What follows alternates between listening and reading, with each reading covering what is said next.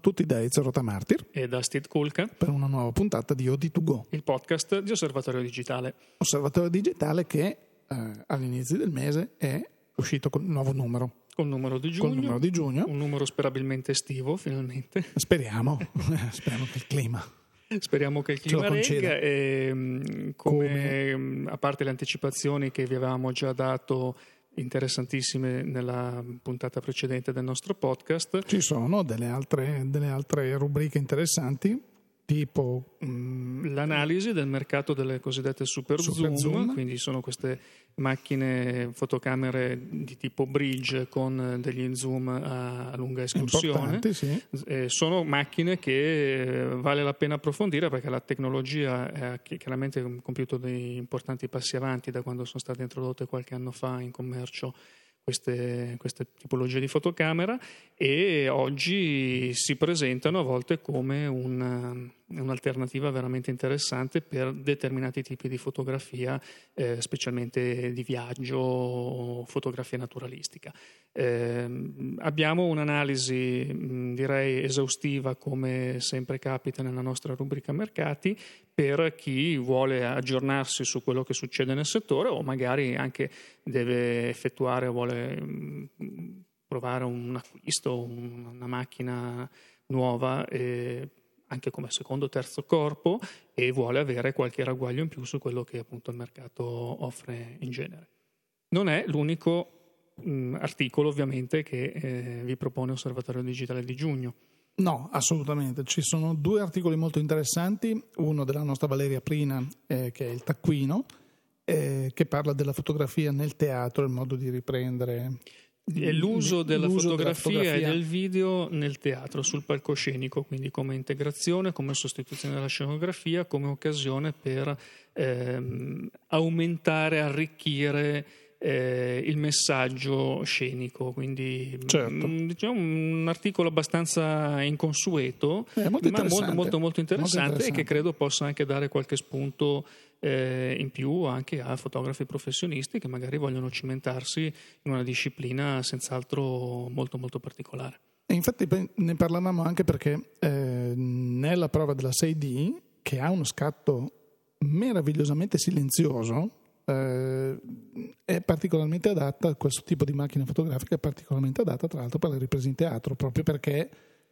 i fotografi con le loro macchine clic, clic, clac non sono proprio accettatissimi né dal pubblico né dagli attori.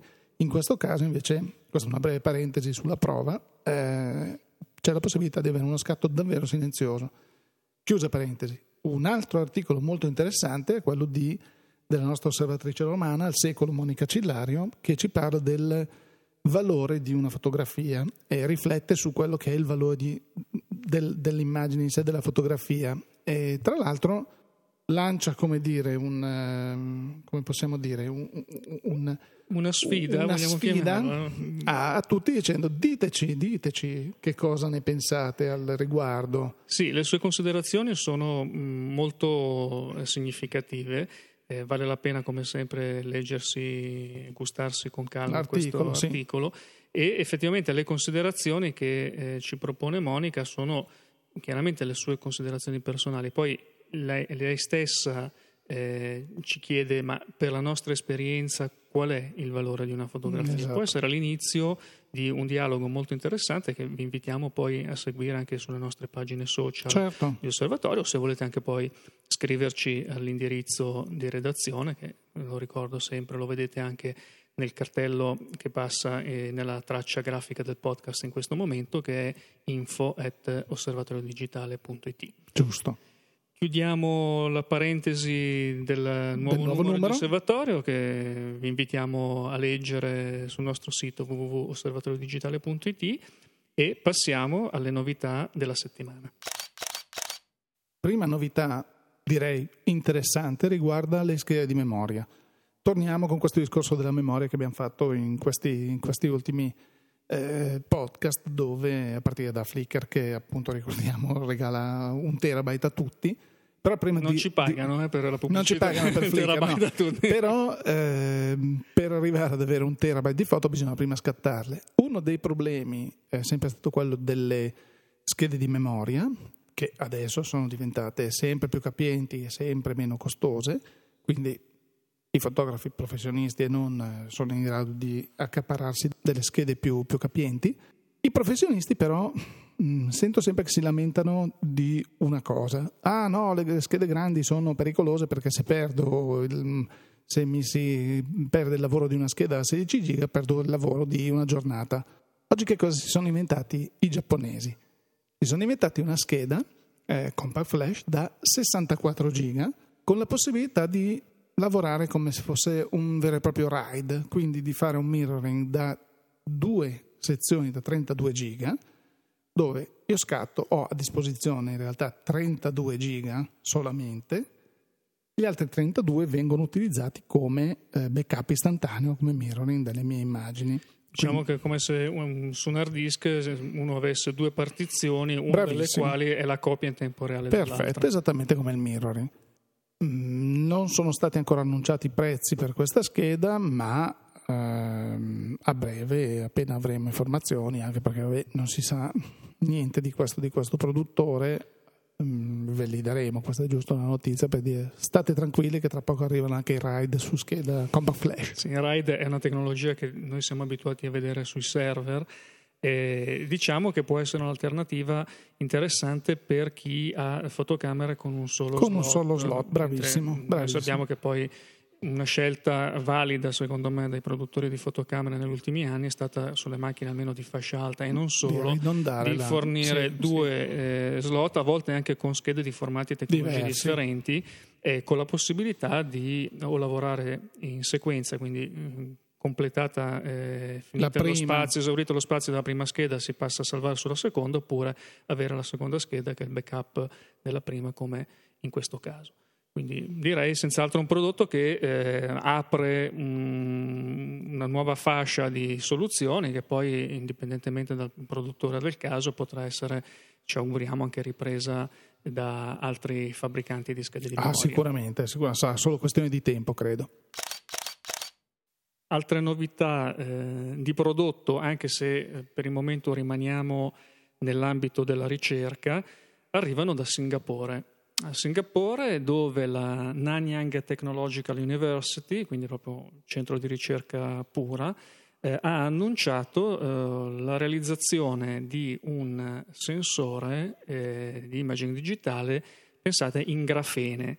Il grafene è un composto di carbonio più o meno come la grafite delle nostre matite, solo che ha la caratteristica di avere lo spessore di un atomo solo, quindi è una struttura che è più resistente dell'acciaio, ha delle proprietà eh, elettriche e fisiche decisamente particolari, è uno dei materiali su cui si stanno concentrando eh, il maggior numero di eh, azioni di ricerca e di sperimentazione. Io non mi meraviglierei se in futuro questi anni, questa prima parte del XXI secolo non venisse conosciuto come l'era del grafene, perché è un materiale estremamente promettente. L'abbiamo visto addirittura pensato per ehm, creare i cosiddetti ascensori orbitali, quindi delle piattaforme che su questo filo eh, spesso un atomo eh, sono in grado di portare teoricamente in orbita, far salire delle, delle, piattaforme nel peso di qualche quintale. Però vabbè, adesso qui esuliamo un po' dal, dall'argomento fotografico per dire è comunque un materiale estremamente eh, d'utile dal punto di vista applicativo. Ci mancava questa, questa novità del, del sensore, eh, praticamente il, il, funzionamento del sensore di imaging al grafene è, è quello di intercettare eh, i fotoni della luce in questa rete eh, esagon- di celle esagonali composte da vari atomi di carbonio e quindi più luce eh, immagazzinata e più forte e più intenso è il segnale elettrico e poi il segnale elettrico viene passato alla circuiteria della fotocamera e produce l'immagine. Questo molto semplificando è la, lo schema logico del funzionamento di questo sensore. Eh, diciamo che ci sono due caratteristiche molto interessanti di un sensore al grafene e sono innanzitutto il consumo di energia che diventa un decimo rispetto a quello dei sensori CMOS e CCD a cui siamo abituati.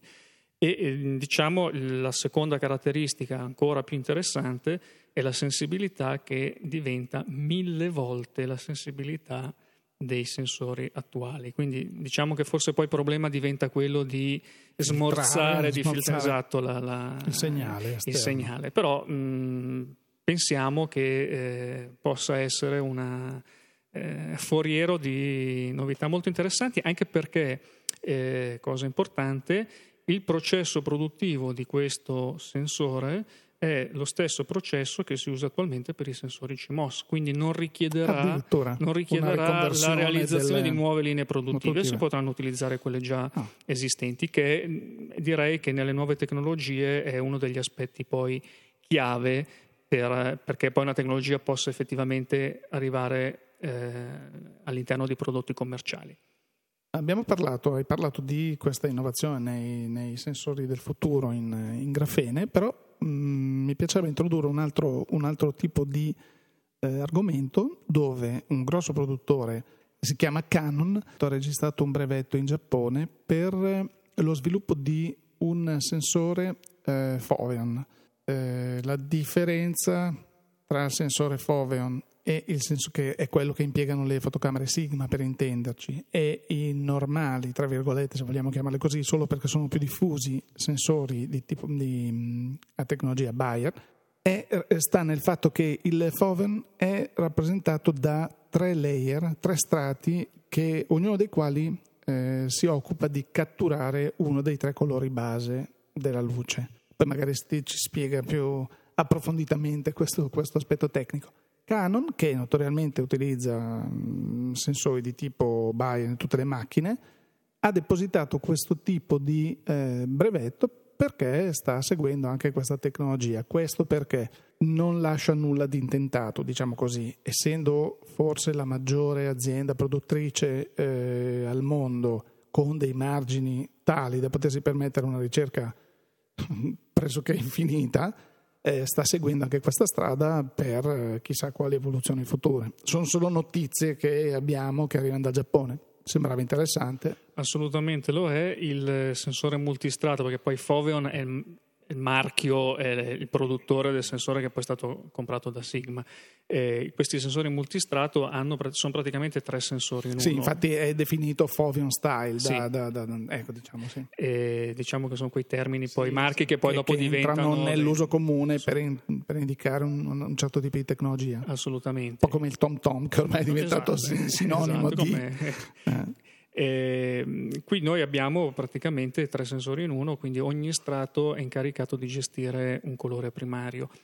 I sensori Bayer eh, di cui parlavi prima invece sono i sensori quelli più diffusi eh, nelle fotocamere digitali, sono un'invenzione Kodak, dei laboratori Kodak e praticamente prevedono, per chi magari non è ancora addentro eh, a queste cose, prevedono una sorta di scacchiera di filtri colorati. Quindi noi abbiamo, eh, che poi è quello che è il file RAW che viene prodotto dalle fotocamere, abbiamo una, una sorta di scacchiera dove eh, alcuni pixel prendono il segnale del verde, sono a maggioranza perché poi il verde sì. viene usato per calcolare la luminanza, e eh, altri pixel della scacchiera eh, prendono il rosso, altri il blu. blu. Ci sono poi delle variazioni sul tema perché abbiamo visto sì, dei, sono dei pattern che comunque dei hanno... pattern diversi, ehm, quindi la disposizione della scacchiera colorata, chiamiamola così, è diversa.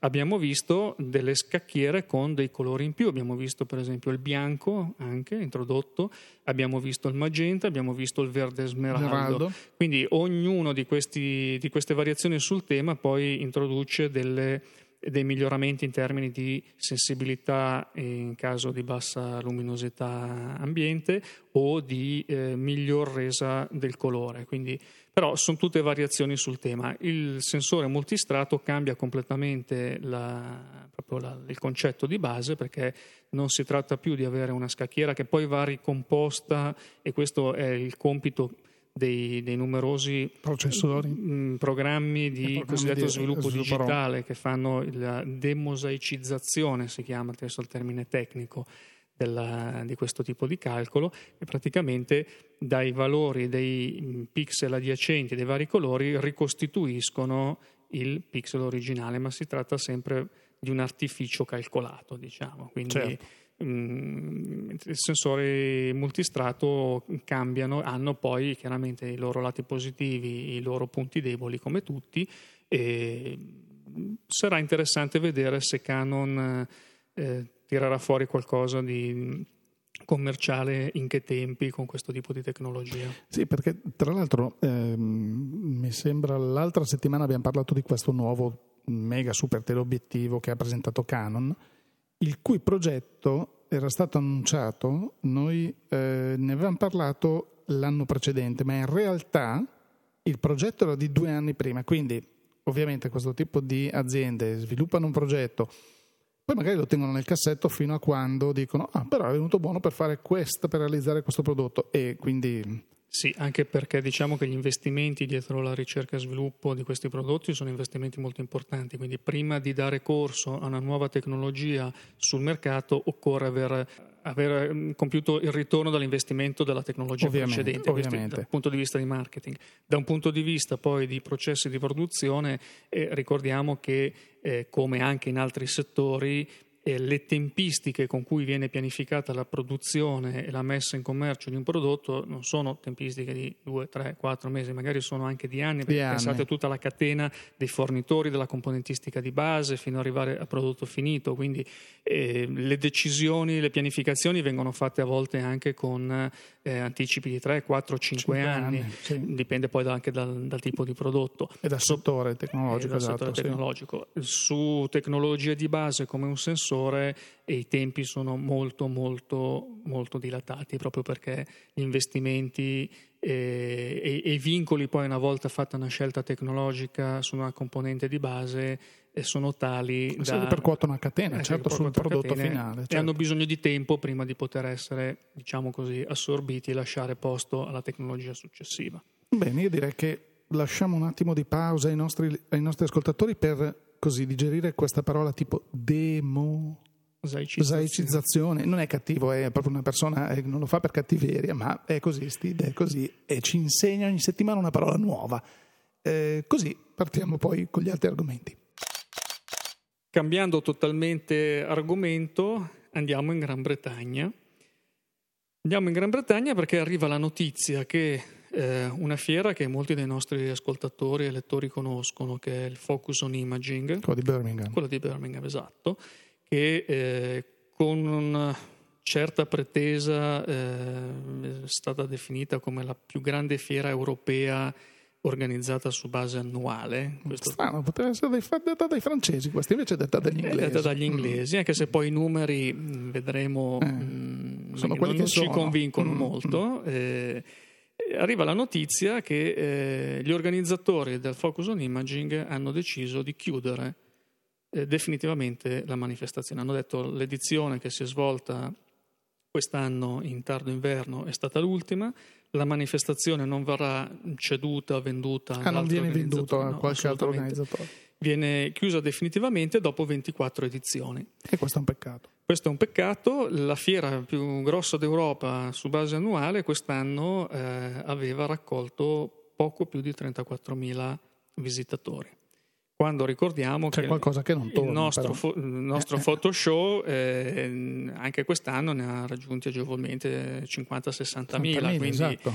eh, senz'altro sui numeri, ripeto, mh, avremmo dei dubbi su quella che è la più, Sì, più grossa anche- fiera. anche la su volontà di dire sono la più grossa fiera quando vuol dire che ci stiamo dimenticando di qualcosa come il CES, come, cioè, come Fotochina, come quelle fiere Mm, sì, su base annua, europea su base europea. annuale, qui poi ognuno cerca la sua, Però, però, eh, europea sì, su base mm, annuale, io a questo punto dico Photoshop Allora Photoshop è diventato il numero uno diventa, punto, o non diventa- ci eh, considerano in Europa. eh, Però diciamo che è un'altra eh, cattiva notizia che tocca i nostri amici britannici che già all'inizio dell'anno avevano dovuto subire la messa in amministrazione controllata di Jessops, che era la più grossa catena Catena, mm. eh, retail di vendita di, Di negozi di fotografia, sì. Quindi è una catena molto, molto diffusa, molto importante, che eh, è andata a carte 48, come si dice, significativo. Ha mantenuto il nome, però, giusto? È, man- è Mm, rimasto. No, beh, adesso è in amministrazione controllata e mm, le ultime notizie la davano sulla via della liquidazione. Però è significativo il fatto che quasi subito eh, una cordata di imprenditori locali abbia deciso di acquistare il sito Gessops. Infatti, Ecco, se voi andate marchio- nel sito, Gessops esiste ancora, trasformandolo non tanto in un sito di vendita di materiale fotografico, quanto piuttosto in un sito di vendita di stampe online, quindi per ordinare e, e poi ricevere le stampe eh, a domicilio. Quindi anche questi sono delle- dei segnali di come va ehm, il settore. Eh, noi in Italia eh, siamo convinti di sentire la crisi peggio degli altri, e la crisi c'è, eh, è indubbio, perché abbiamo visto anche delle strutture, delle professionalità eh, indiscutibili eh, venire perse in questi ultimi anni sul mercato italiano, però direi che forse tanti che mh, sono sempre attenti a farci lezione, magari hanno vivono delle situazioni un pochino peggiori della nostra, diciamo così. Mm, sì, in questo caso l'erba del vicino non è, non è mai più così. verde. Esatto. assolutamente. E, e riallacciandomi a questa perdita di professionalità, eh, ci sarebbe un'altra notizia che invece giunge dagli Stati Uniti, dove al Chicago Sun-Times, Sun-Times che è uno dei, dei quotidiani più noti appunto di- di- di Chicago, è trapelata già la notizia già la scorsa settimana che c'era l'intenzione di ehm, liberarsi, lasciami usare questo termine, di tutti i dipendenti fotografi della testata. In America- Inizialmente si era detto che ehm, licenziamo i fotografi che sono i nostri dipendenti perché vorremmo utilizzare, utilizzeremo dei freelance e invece poi la notizia è stata corretta e si è saputo che la, la testata doterà, o meglio, eh, utilizzerà gli stessi giornalisti che vanno sulla scena di, di- di- quello che sta accadendo eh, con il loro telefonino e porteranno a casa le immagini. Si è un po' scatenata anche qui la solita polemica perché i professionisti, un po' tirando l'acqua al loro mulino, ma secondo me, secondo noi hanno assolutamente ragione, hanno detto subito benissimo il giornalista, è bravissimo la giornalista, vede la scena con gli occhi del giornalista.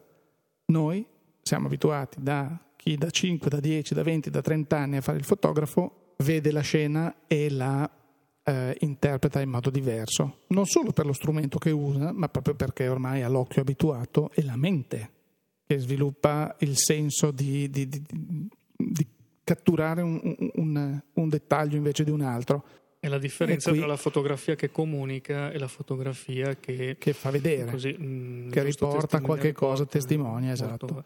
Questo, eh, tra l'altro negli Stati Uniti c'è una eh, lunga e consolidata tradizione nei quotidiani di avere proprio i fotografi di staff, eh, quindi sono dipendenti, certo, che- certo, certo. cosa che in Italia non si è mai si è avuta perché anche più nella- nei, nei- nei grossi news magazine che avevamo in Italia, tipo l'Espresso, tipo Panorama, per parlare, per- parliamo di epoca dell'europeo, così dove c'erano effettivamente dei fotografi professionisti dipendenti, un po' per la crisi, un po', ma questo, questo tipo di consuetudine è andata manifestandosi negli ultimi dieci anni, quindi anche prima che la crisi arrivasse così a questi livelli, che quando un professionista era vicino alla pensione o era lì lì per lasciare, poi veniva accompagnato, grazie, e non veniva più sostituito.